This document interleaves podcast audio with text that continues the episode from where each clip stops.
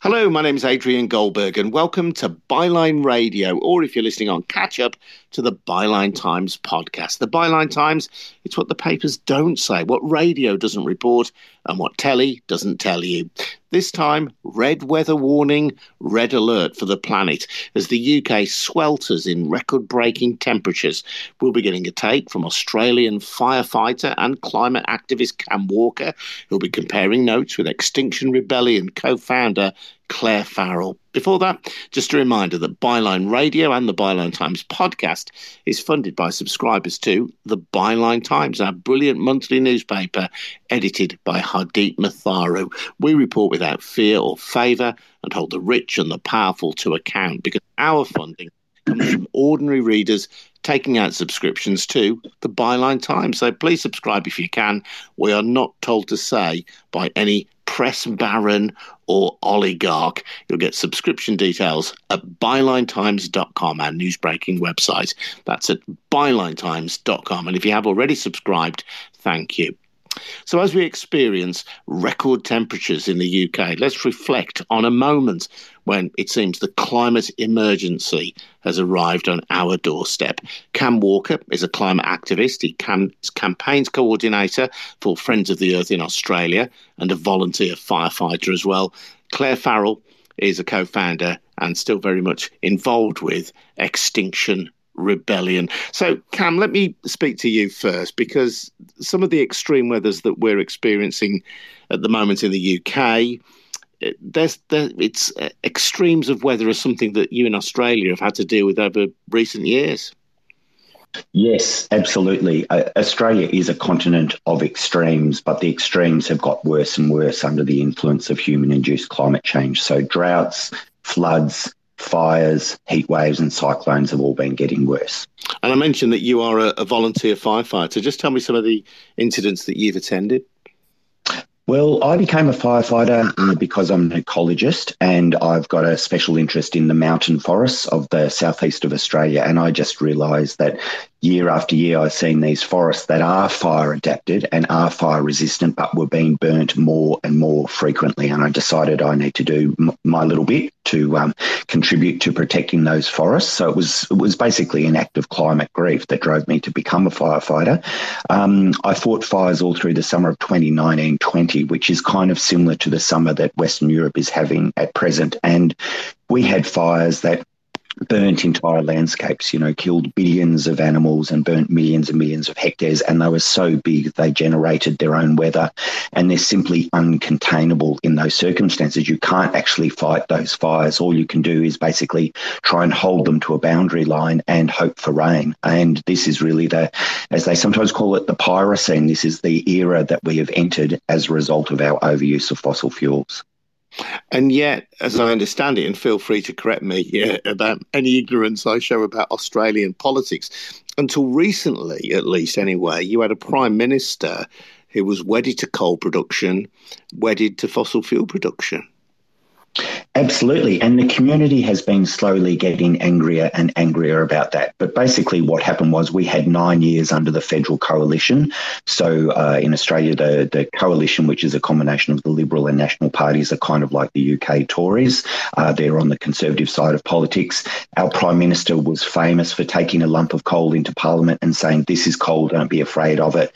They were wedded to the fossil fuel industry. We're the largest or the second largest exporter of liquid natural gas on the planet. We export vast volumes of coal.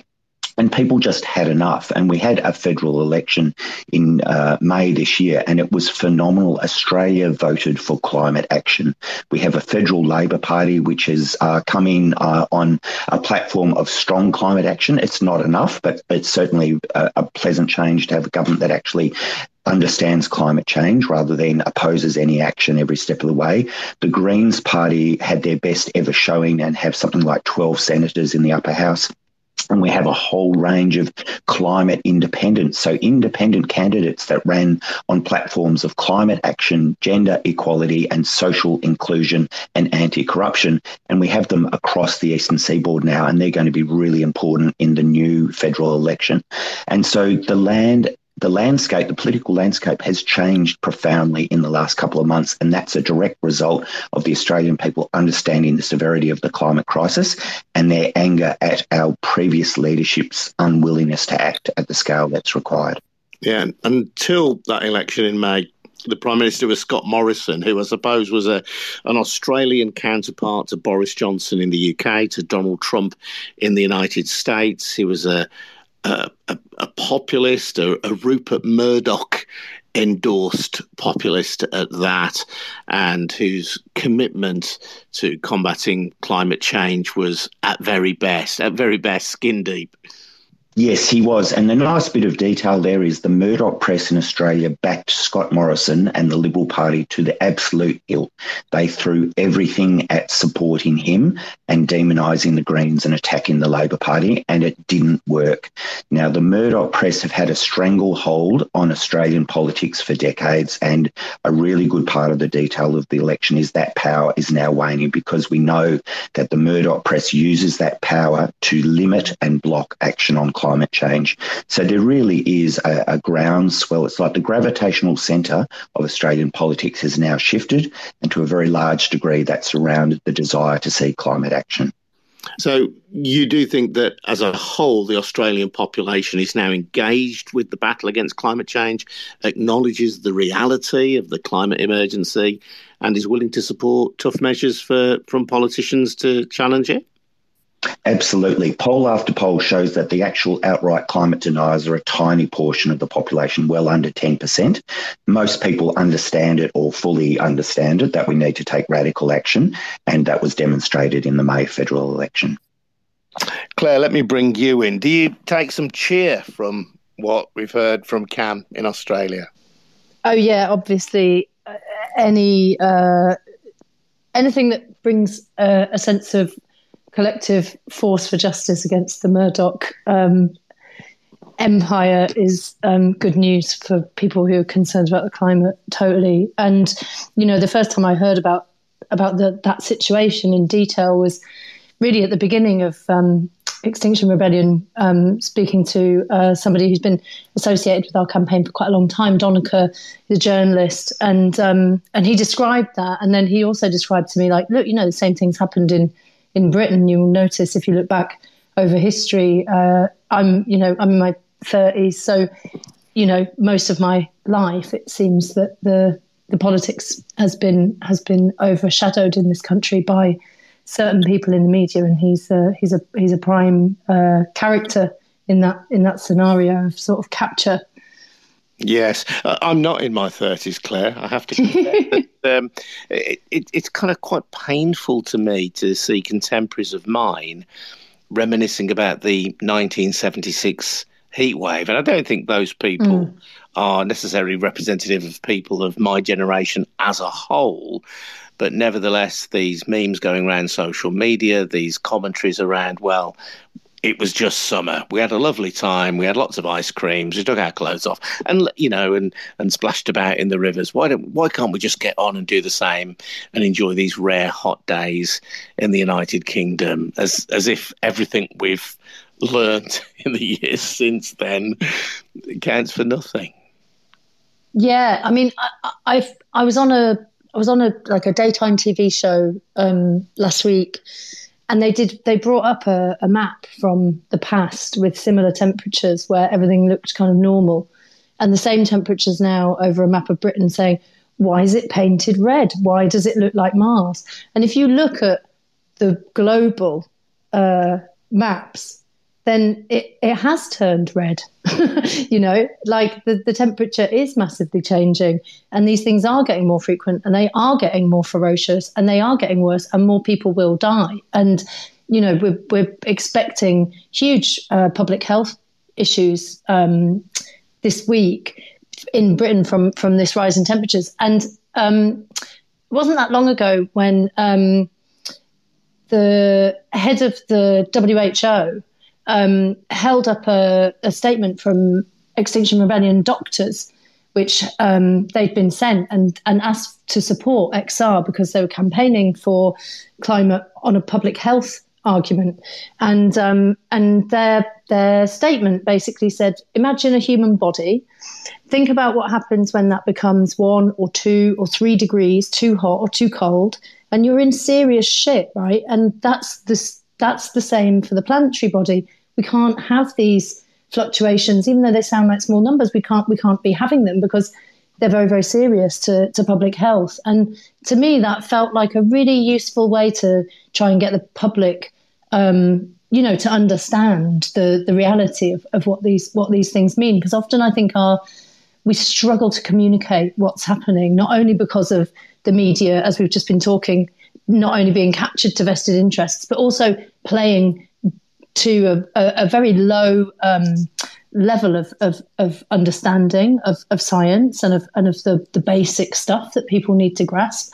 Um, but if you compare it to something around public health, everyone understands bodily health. Everyone has a body. Everyone goes to the doctors. Everyone, you know, has has this experience of, of trying to uh, stay healthy and trying to stay alive. And so, for me, that you know that comparison is is extremely hel- helpful. And then on the other side, I think you can also think about the social body as a body that needs to be kept healthy. And that is also um, extremely unwell at the moment, frankly.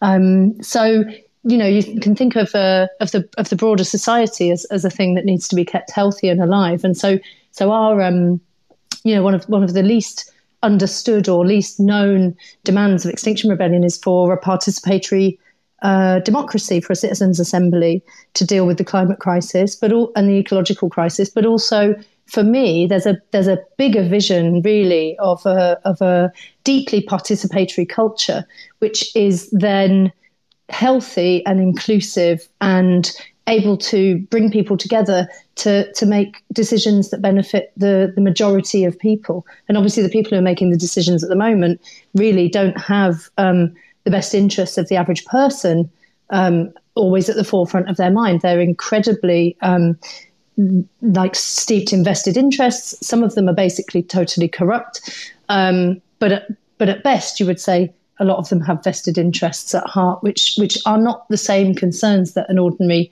citizen would have. So similar to in Australia, you know, you've got people who were going into Parliament holding a piece of coal, saying there's nothing to be scared of. Look at this piece of coal. But actually, like they were interested in keeping the coal industry alive more than they were interested in keeping the public alive. Um, and so it's the the time of reckoning, I think, is is is here. The heat wave is is is telling us all very clearly, like we're in the crisis. We've already gone into it. There's no going back.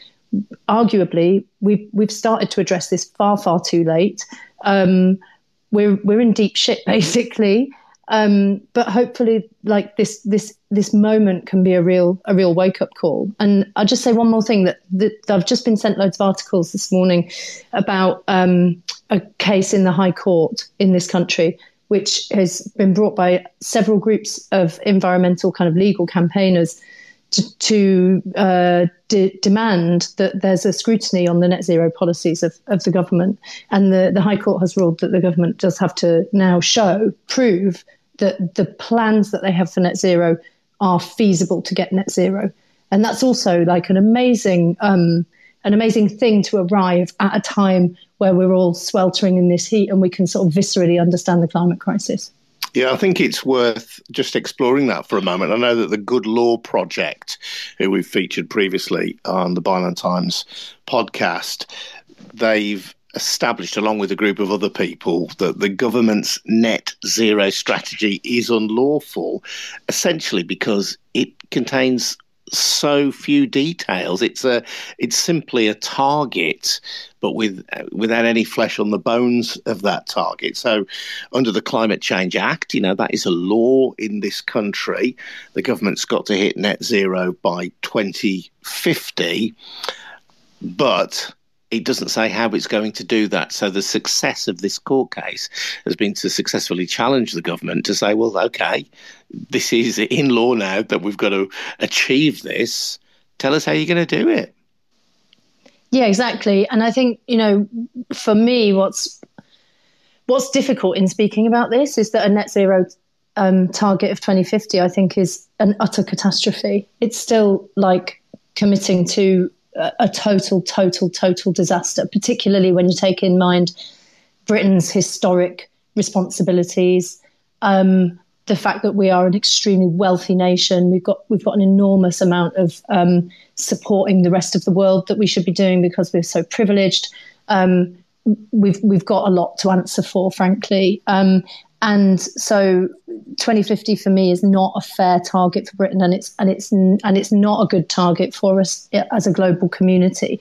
But nonetheless if that's what you're aiming at then you have to look very seriously about like the energy throughput of our economy um, and what is actually realistically going to bring that down and and not allow the kind of bullshit accounting which has gone on which is like okay so the emissions of the things that we consume come from China, so they can be responsible for them. We don't have to be responsible for our consumption. We just have to be responsible for our production. Obviously, we've offshored our production. We don't like to take into account in our in our government like the emissions from transport, from aviation, from things that we can just sort of say loosely are sort of off of our shores. So there's all kinds of like dodgy accounting that goes on in terms of trying to paint a pretty picture of where we are um, as a nation. But also, if you look in, in terms of legal challenges, what I think is, has really gone massively under the radar in the, in the last few years was this fight over the expansion of Heathrow Airport. So, if you're in a climate crisis and you desperately need to reduce emissions, it is not a good idea to build new runways. That's pretty obvious. Like a child could tell you that, right? If you ask them for policy advice. Um, but there's been a massive um, tussle, as everybody's probably aware, over the expansion of Heathrow. Um, I myself and a, and, a, and a, bunch of other people, before we launched XR, actually went on hunger strike over the expansion of Heathrow Airport. Then there was a litigation brought with Friends of the Earth and some friends of ours from a from a legal charity called Plan B to um, to try and fight the expansion as um, a government policy um, knowing that if it, be, as it had become a government policy, it's very hard to to prevent that from then happening. Um, so they won that case in the High Court, and afterwards the government said, "We're not going to fight this. We're going to leave it." And I think some people heard that and thought, "Oh, great! Like the government aren't going to fight." But the truth is that actually Heathrow could fight on much better terms because they're a private company. So they fought and they brought loads of lawyers and they went to the Supreme Court and they won somehow. And the argument in court was about whether or not the Transport Secretary had considered net zero whilst writing a, a, a significant policy like this the repercussions of losing that case in the High Court were very significant because you could imagine that there could be a sort of spiraling of like other cases then saying, well, you didn't consider the net zero target in this policy or this road building policy or this other policy or this other policy. And so, in many ways, it feels like, um, you know, it was, it was a devastating uh, thing to watch that um, go through the Supreme Court, and then for that litigation that had previously won to then lose against Heathrow Airport.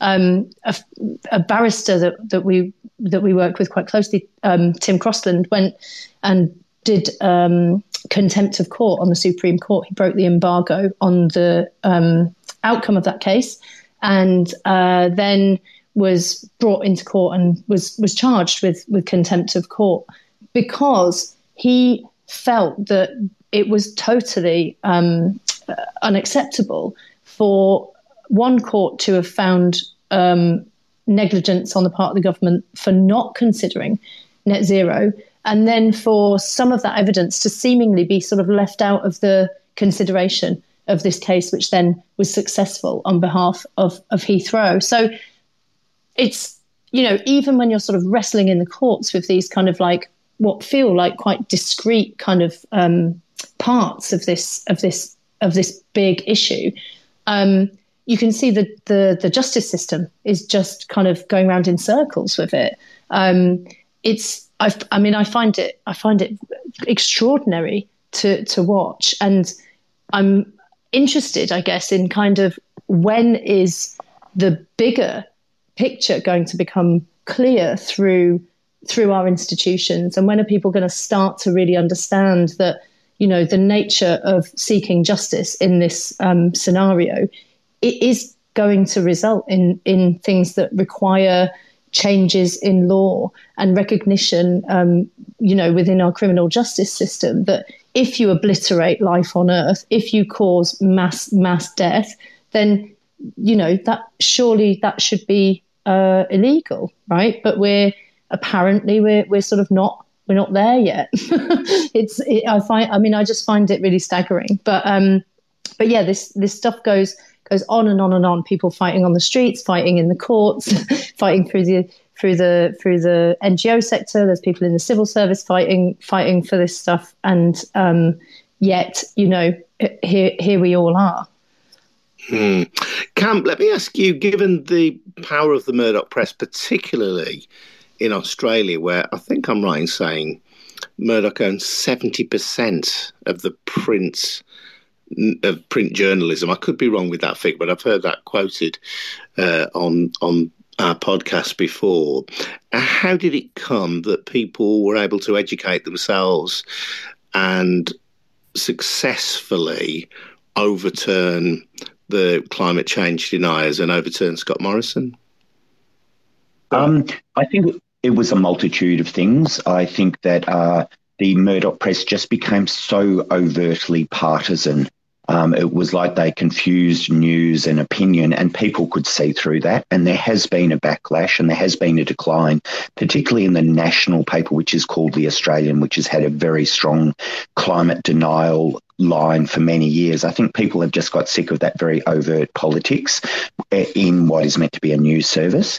Um, and I think people can understand the difference between opinion and news, and they get annoyed when when news owners pretend that people don't understand that. I think the rise of social media, which is very much a double edged sword because there's so much misinformation is being circulated, but also it does allow peer to peer news reporting to be shared. Um, and I think also the community just got sick of the inaction, and business is now largely ahead of government. And that changes the gravitational center of a country when people want to invest in renewables and storage and not fossil fuels, and then the government scrambled to catch up. So it was a multitude of things that happened in the landscape. But also, I think that we are just experiencing the impacts of climate change, and it became harder and harder to deny that. We often say that delay is the new denial. So a lot of people start to talk about, well, what are we going to do in 2050? And we keep saying, no, it's what we do now through to 2030 and 2035 that actually matters in terms of the level of climate change we'll experience later on. Um, so I, I think that people just got sick of waiting. Business got on with it, the unions got on with it, the green groups got on with it, and as did the community, and now governments are playing catch up. It's very interesting insight. And I, I was talking about Australia over the weekend with a friend of mine, and obviously Australia has great mineral wealth and hence the extraction from the ground of fossil fuels. But Australia has fantastic weather. I mean, am I being naive to think that Australia has got the potential to become self sufficient and maybe even an exporter of energy through solar power alone? Oh, absolutely. There's huge plans for what they call the 700% uh, campaign, which is that we can export, we can create and export 700% of the energy we use domestically, because of course we have growing economies in Southeast Asia. A big focus is so called green hydrogen uh, as an export industry. We have some concerns about that. You know, we see the need to put limits on growth rather than endless growth. Uh, so we're not part of that particular kind of line of thinking in the environment movement, but certainly we can meet all our domestic needs very, very easily. We can start to rebuild our manufacturing sector because, of course, under free or free trade arrangements, we offshored, as Clare said, you know, all our manufacturing to places like China and then pretended it had no carbon impact. Uh, we've centralized the way the things that we do export, and particularly that is still minerals, that is coal, that is liquid natural gas, and we need to rebuild local economies here. But we do have a thriving agricultural sector. We already feed, I think it's an additional 60 million people through our food exports, and that is something that we can continue to grow. But we can't grow it unless we act on climate change, and we can't grow it unless we stop invasive fracking, which is impacting on more and more of our agricultural areas.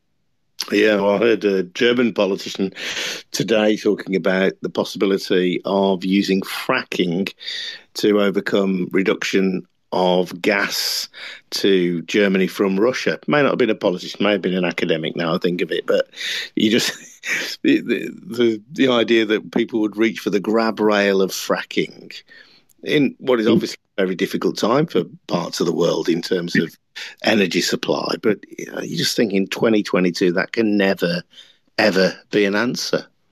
No, it can't. And we're seeing also a mad rush to push once again nuclear power. That's not part of it, you know, in terms of solutions. Coal isn't part of it. Carbon capture and storage, which is still being touted by the fossil fuel industry, isn't part of it.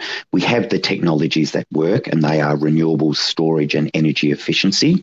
And efficiency is a really important part of it because it's quite a job rich solution. You know, that's retrofitting our homes. You're dealing with a heat wave now, and a, a lot of English homes aren't prepared for, for heat. A lot of Australian homes aren't prepared for cold. And, uh, you know, we all need to retrofit our homes to make them appropriate to the new conditions we're experiencing in the 21st century. So there's lots and lots of good things we can do, uh, but we need to sift out the things that work from the dangerous distractions like nuclear, like CCS, and so on. Mm.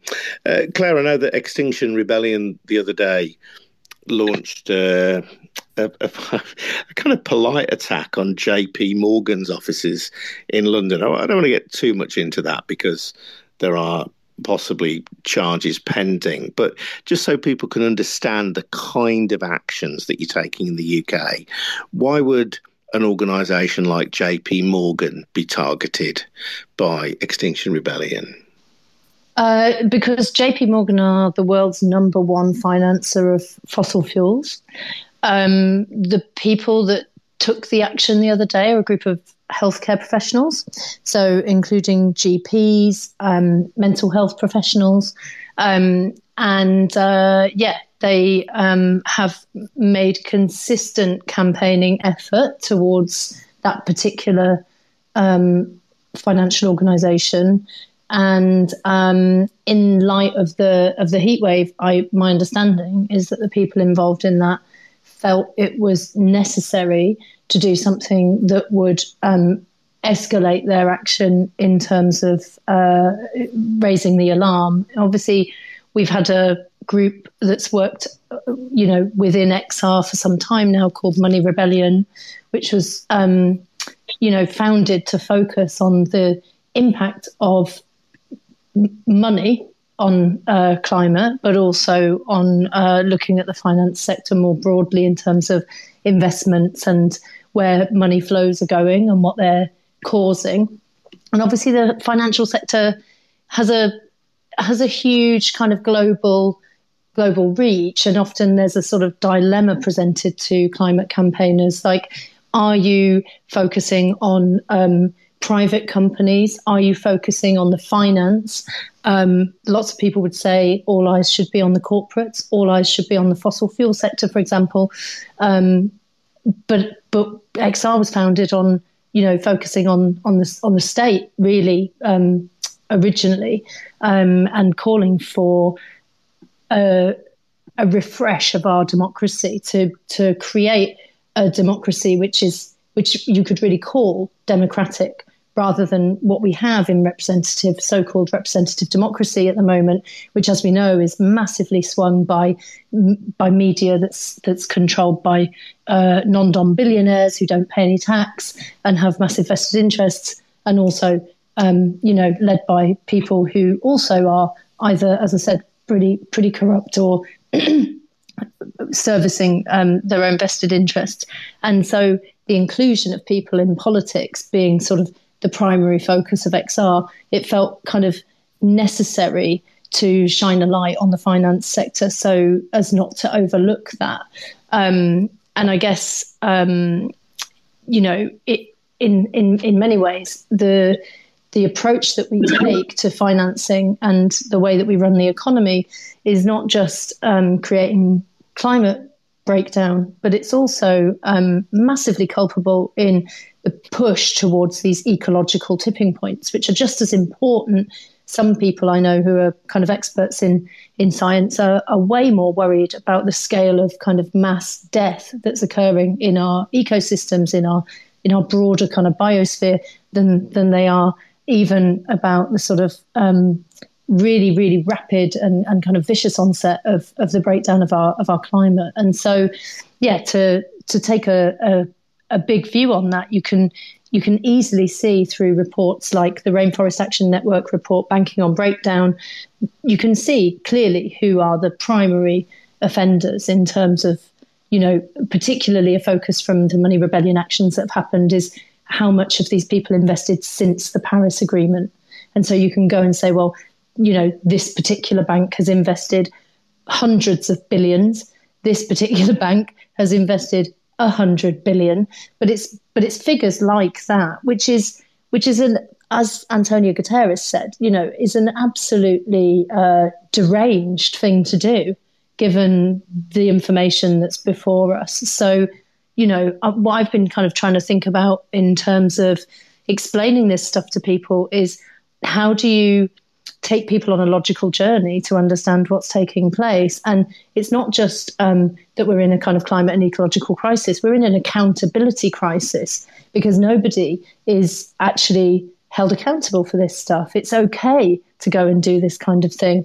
And and and what I think is is interesting in Britain, at least um, in the last few days, um, the Environment Agency, who um, I never stopped going on about this, but last year they issued a press release, which is on the government website. You can look it up. It was called Adapt or Die. Um, you know, they've been coming out with some quite, um, let's say, uh, clear and and forthright communications over the last um, year or or a couple of years, and they recently put out something about um, sewage in the waterways in Britain. So you've probably seen the media story if you're here that um, you know we're, we're pumping unprecedented like terrifying amounts of raw sewage into into our water systems, and um, water companies are private water companies are, are, going completely unchecked in terms of um, in terms of this stuff. And the recent uh, paper that came through the Environment Agency just a couple of days ago the one of the one of the first things that you can read in it is calling for the imprisonment of uh, executives of those private companies who are not being held accountable. And so, uh, for me, there's a yeah, there's a real question about when we're gonna when we're gonna actually seek uh, the means with which to to enact um, a, a, a sense of some form of justice that can actually stop the harm, that can stop people from consistently making this worse for profit and basically getting away with it. Yeah, it interests me, Cam, the extent to which official bodies, and Clare has touched on that now, that official bodies, rather than fringe groups, rather than pressure groups, and I say that with all due respect to the likes of Extinction Rebellion and Friends of the Earth, who you respectively represent, but you've got mainstream bodies saying that this is an immediate and pressing issue. And the Intergovernmental Panel on Climate Change, for example, saying that we're on a, a, fast track to disaster. That's a report that's been adopted by the United Nations. You've got their Secretary General, Antonio Guterres, who, as Clare says, is, is issuing dire warnings that we have to limit global warming to one and a half degrees. And it is now or never. So this is not any longer uh, the fringe of anything, is it? This is mainstream thinking. This is authoritative bodies saying that we need to change. And Clare makes the point that we don't really know what happens next if we breach these limits because it isn't a case simply that summers will become hotter, winters may become wetter and windier we just don't know what might happen to this planet if we exceed certain limits. We've never been here before. That's absolutely correct. We don't know what is coming and the prospect of tipping points where something, you know, we, we, we get a couple of heat waves, but then we just get heat waves. We really don't know. We have modelling. The modelling gets better year on year, but everything that is happening is happening as expected, but happening earlier. And that's what's really worrying. So we are going into uncharted waters in terms of climate impacts. And it's really hard to see how business as usual can rise to that occasion. We need to rebuild our communities. So in heat waves, you know, the first thing I learnt in a heat wave was check on your neighbours. How are your neighbours going? Are they coping? You know, we need to rebuild community. We need public institutions that have been gutted through years of, of cost cutting measures. We need to rebuild them. They need to be fit for purpose for the 21st century. And that's everything from local government to state government. We need the global institutions. And unfortunately, there is a right wing populist backlash against the so called globalists, which are, you know, things like the UN. So there's this push to undermine the credibility of the international global entities. But, you know, we need to do all of that simultaneously. And I think as individuals, as activists, we, we need to pick our spot where we feel we have the most power. And that might be locking onto something that might be building community resilience groups, that might be lobbying our federal government. It's about finding our place. We can't do everything individually, but if we all individually do and we do it strategically, then we do start to rebuild that social infrastructure that will see us through the changes that we can't really imagine at this point what they are.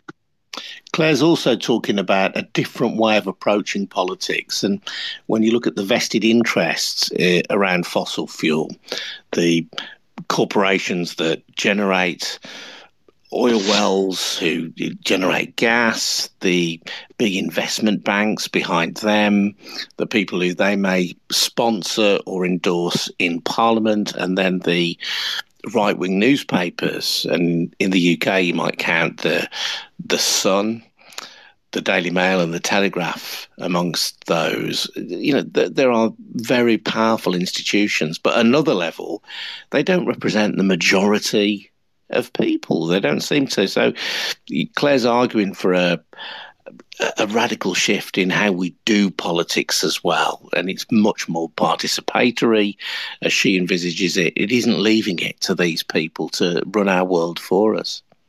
Absolutely. We all need to engage at whatever level. And often I quote Rebecca Solnit, the author from the United States, who wrote a wonderful book called A Paradise Built in Hell, which looked at how communities respond after natural disasters. And what she found is engaged communities always do better. So it's about increasing participation in local groups in civil society groups in NGOs and so on. We know that atomization and isolation and cynicism about institutions never serves the good of the people. So a solution is the, the, governments won't do it for us, the corporations won't do it for us. That is part of the solution, but we need to build a local connection and connectivity and solidarity. And we also need to build our grassroots power. So it's it's an ecological approach. You've got to uh, work simultaneously on multitudes of levels. Clare, your action in London, attacking very politely, it should be said, JP Morgan's offices, windows were smashed, windows were broken, and it may well be that there are charges arising from that. But uh, according to your press release, anyway, great care was made to ensure that nobody was within any close distance who might be hurt by that. You know, it was a kind of a symbolic protest. Now, as far as I can tell, and given what you said about JP Morgan, this clearly, you know, a significant action from your point of view. So far as I can tell, that hasn't picked up any traction via the mainstream press in the UK. And I just wonder how frustrating that is for you because you're committed to non-violent action, but at the same time, you recognize this is a matter of planetary life and death, an existential question, and you're going very politely about it, about protesting about it. And it seems as though the media, at least, shrugs its shoulders and ignores it. Yeah, um, well, they well they they do, and I, you know, I think um, it's uh, it's extremely difficult to to get cut through in um, a media which is you know as we've explored majority like massively um, captured and and really completely uh, I would say still quite distracted. Um, you know I um, I've been invited recently to go and speak to people in the media about whether or not um, the government is is doing enough to meet its net zero targets, um, and you know, within my consideration about how to approach that conversation, I have to think about how much should I allow myself to talk about what they're asking me to talk about, which is like the minutia of whether or not we're meeting this milestone or or, or that target, which by the way we're utterly failing to do. Um, or how much should we be talking about tipping points and the breaking points that, that we're obviously at, which are irreversible, and and then try to get something through the, the that cuts through that gets people to understand this isn't like as you say just about um, a bit of difficult weather but it's about like the collapse of our global food systems which are run like a tight elastic band. They're run on like a just in time kind of delivery mentality which means that they're extremely fragile actually. Um, and also uh, you know the, the the bigger question here which is which is which is coming through which is like how do you defeat cynicism basically? Like how can popular people's movements for people to have a say when you know obviously what we've what we've been living with and under so far has created something which is completely uh, beyond unacceptable um, how do you bring people out of that? And for me, there's there's something about um, doing these kinds of acts of direct action which are intended. yes, sometimes they're materially impactful, and sometimes they are symbolically impactful. Ideally, they're both. But how those things can create um, a, a, sense of connection for the people who witness them and then understand like this is this is the situation that we're in, and I think there's a there's an enormous power to a group of um, healthcare professionals going and taking an act like that, which they know very well could see them, um, you know, facing a, a, jail sentence in this country, um, in order to, to, to get this point made. And I would, um, you know, I- invite people to read the um, the climate fiction novel um, Ministry for the Future, which um, basically de- depicts a future where people start to do climate um, terrorism. And I would say that, you know, a, a, a, movement like ours, which has been completely dedicated to nonviolence and has shown brilliant nonviolent discipline, um, you know, is is now some in some quarters it gets it gets criticised because well, why are you being so polite? Why you why yeah. are you being so well, nice? You know, at some at some point, people will ask, who are the terrorists in that scenario? Who are yeah. the terrorists? You know, are they the people who might resort to violence, or are the terrorists the people who are in very plush offices earning shareholder dividends? but wreaking havoc on the planet. Yeah, and I think increasingly people are going to start to ask these questions, and I hope that we can find a way through it, which is, you know, as as uh, civil and compassionate and and and caring and, and peaceful as possible. But you have to imagine the future that we're entering is one of of very deep trauma you know, fire, anger, massive, uh, in quotes, natural disasters, which are, which we know are not going to be entirely natural. They're going to be, um, you know, increasingly attributed to to, to man-made impacts. Um, there's a there's a climate um, scientist, or uh, like a, an, I believe she's like an ecological economist um, as as well, but called uh, Julia Steinberger, and she wrote this blog post recently, which I really recommend people check out. It's about um, uh, she visited a school to talk to some young people about climate change, and she did this talk to them and said, you know, here's what I can tell you about climate and what's happening. And at the end, she she said she sort of couldn't really read the room. She couldn't understand what was going on. They looked she couldn't quite understand what was the vibe, what was what was going on. Um, and one of the students stood up and said, We know all this. Like, you know, how dare you come and tell us all this stuff that we already know? We don't need to understand climate. We already understand what's going on with the climate. We need adults to tell us how power works. And mm. to me, that's then takes you to the the big question, right? Which is like, why, if the majority of people don't want this to happen, is it happening?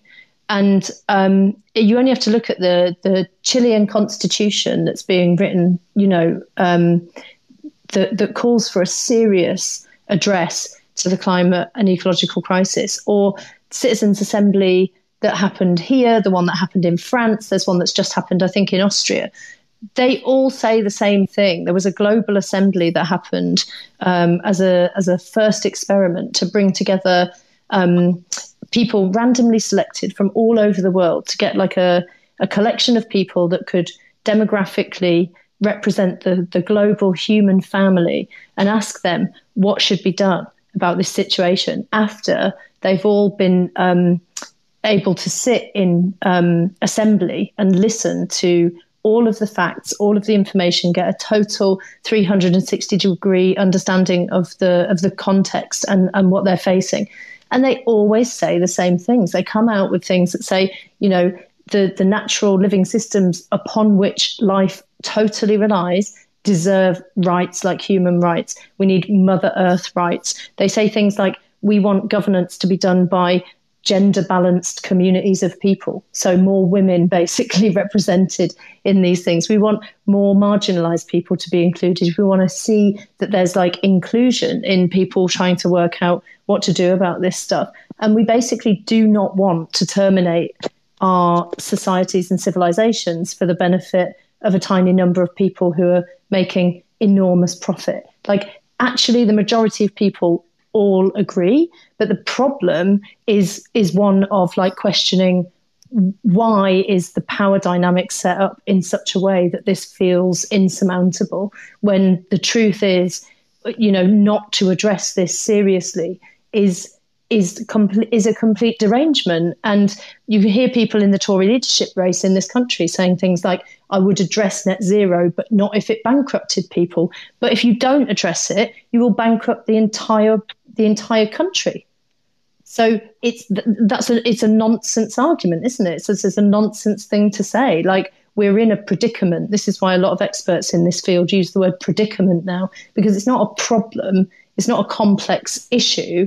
It's a predicament, and a predicament is a thing where you don't have a really good obvious option. So we're in a position now which has gone so far down the road that we are as I've said recently, trying to trying to wrestle with least worst outcomes. That's what we're trying to do here. We're trying to like mitigate the worst case, and we need and we desperately need to to adapt to be able to take best care of one another as an entire world family as we enter into a, a, really really destabilized um, uh, world, and we and we don't have any there's no guidebook for this. And there's also no philosophical precedent for thinking that you are giving a worse life to the next generation than the one that came before it. Because the, the notion of human progress is now, it, it, you know, as we've as we've lived with it, sort of post Enlightenment Western thinking, that's that's gone, that's over, and people need to, I think,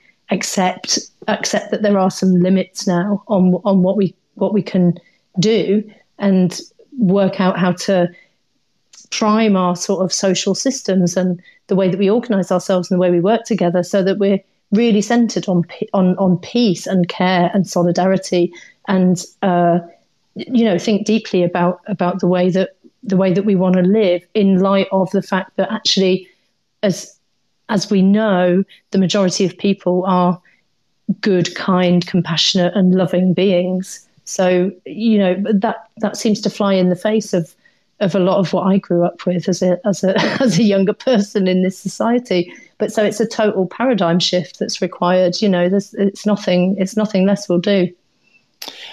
Cam, in Australia, how do campaigners like yourself manage to ensure that this issue is front and centre of the news agenda?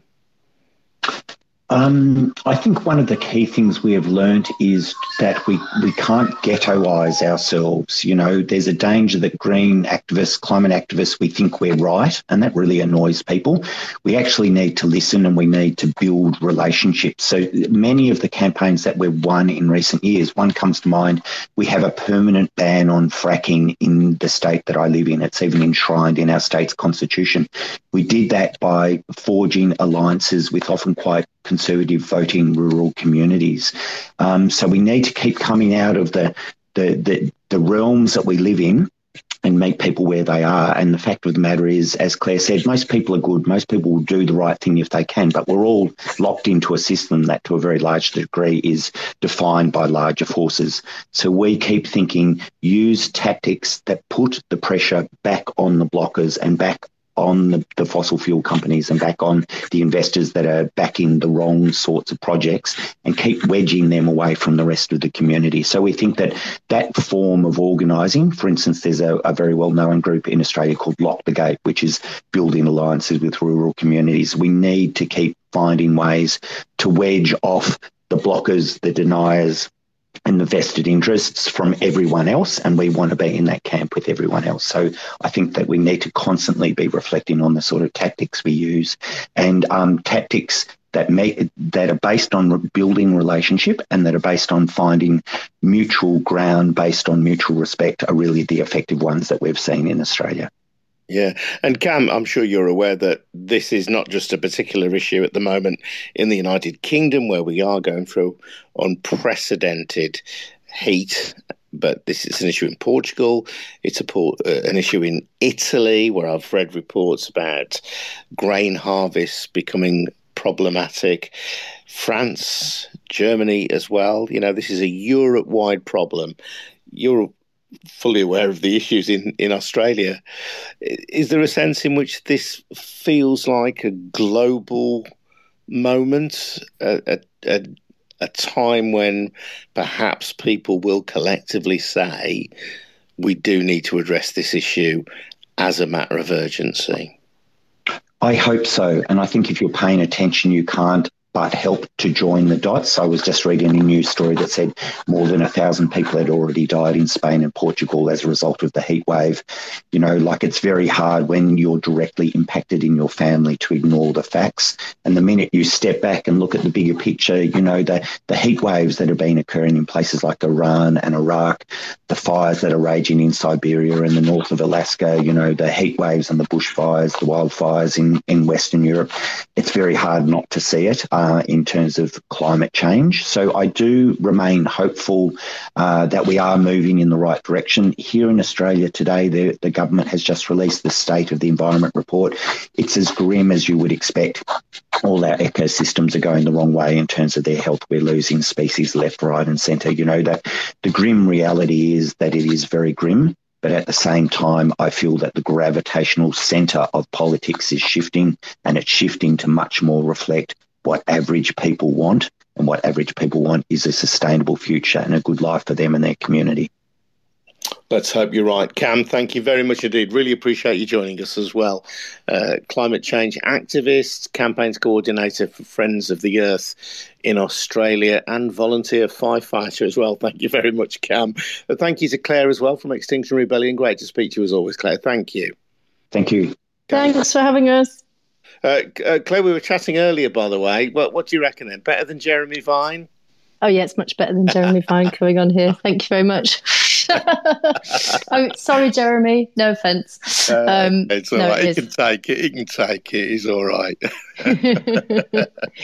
Thank you. No, we were just to explain that we were chatting earlier, just sometimes about the kind of the the superficial debates that you get drawn into, and I, I hope we've uh, that hasn't been the case tonight. It certainly hasn't been. So. Well, it's it's an experience that doesn't feel like "Don't Look Up," so you've I call that a success, Adrian. Yeah that's a low that's a low bar it has to be said but you know i'll take it.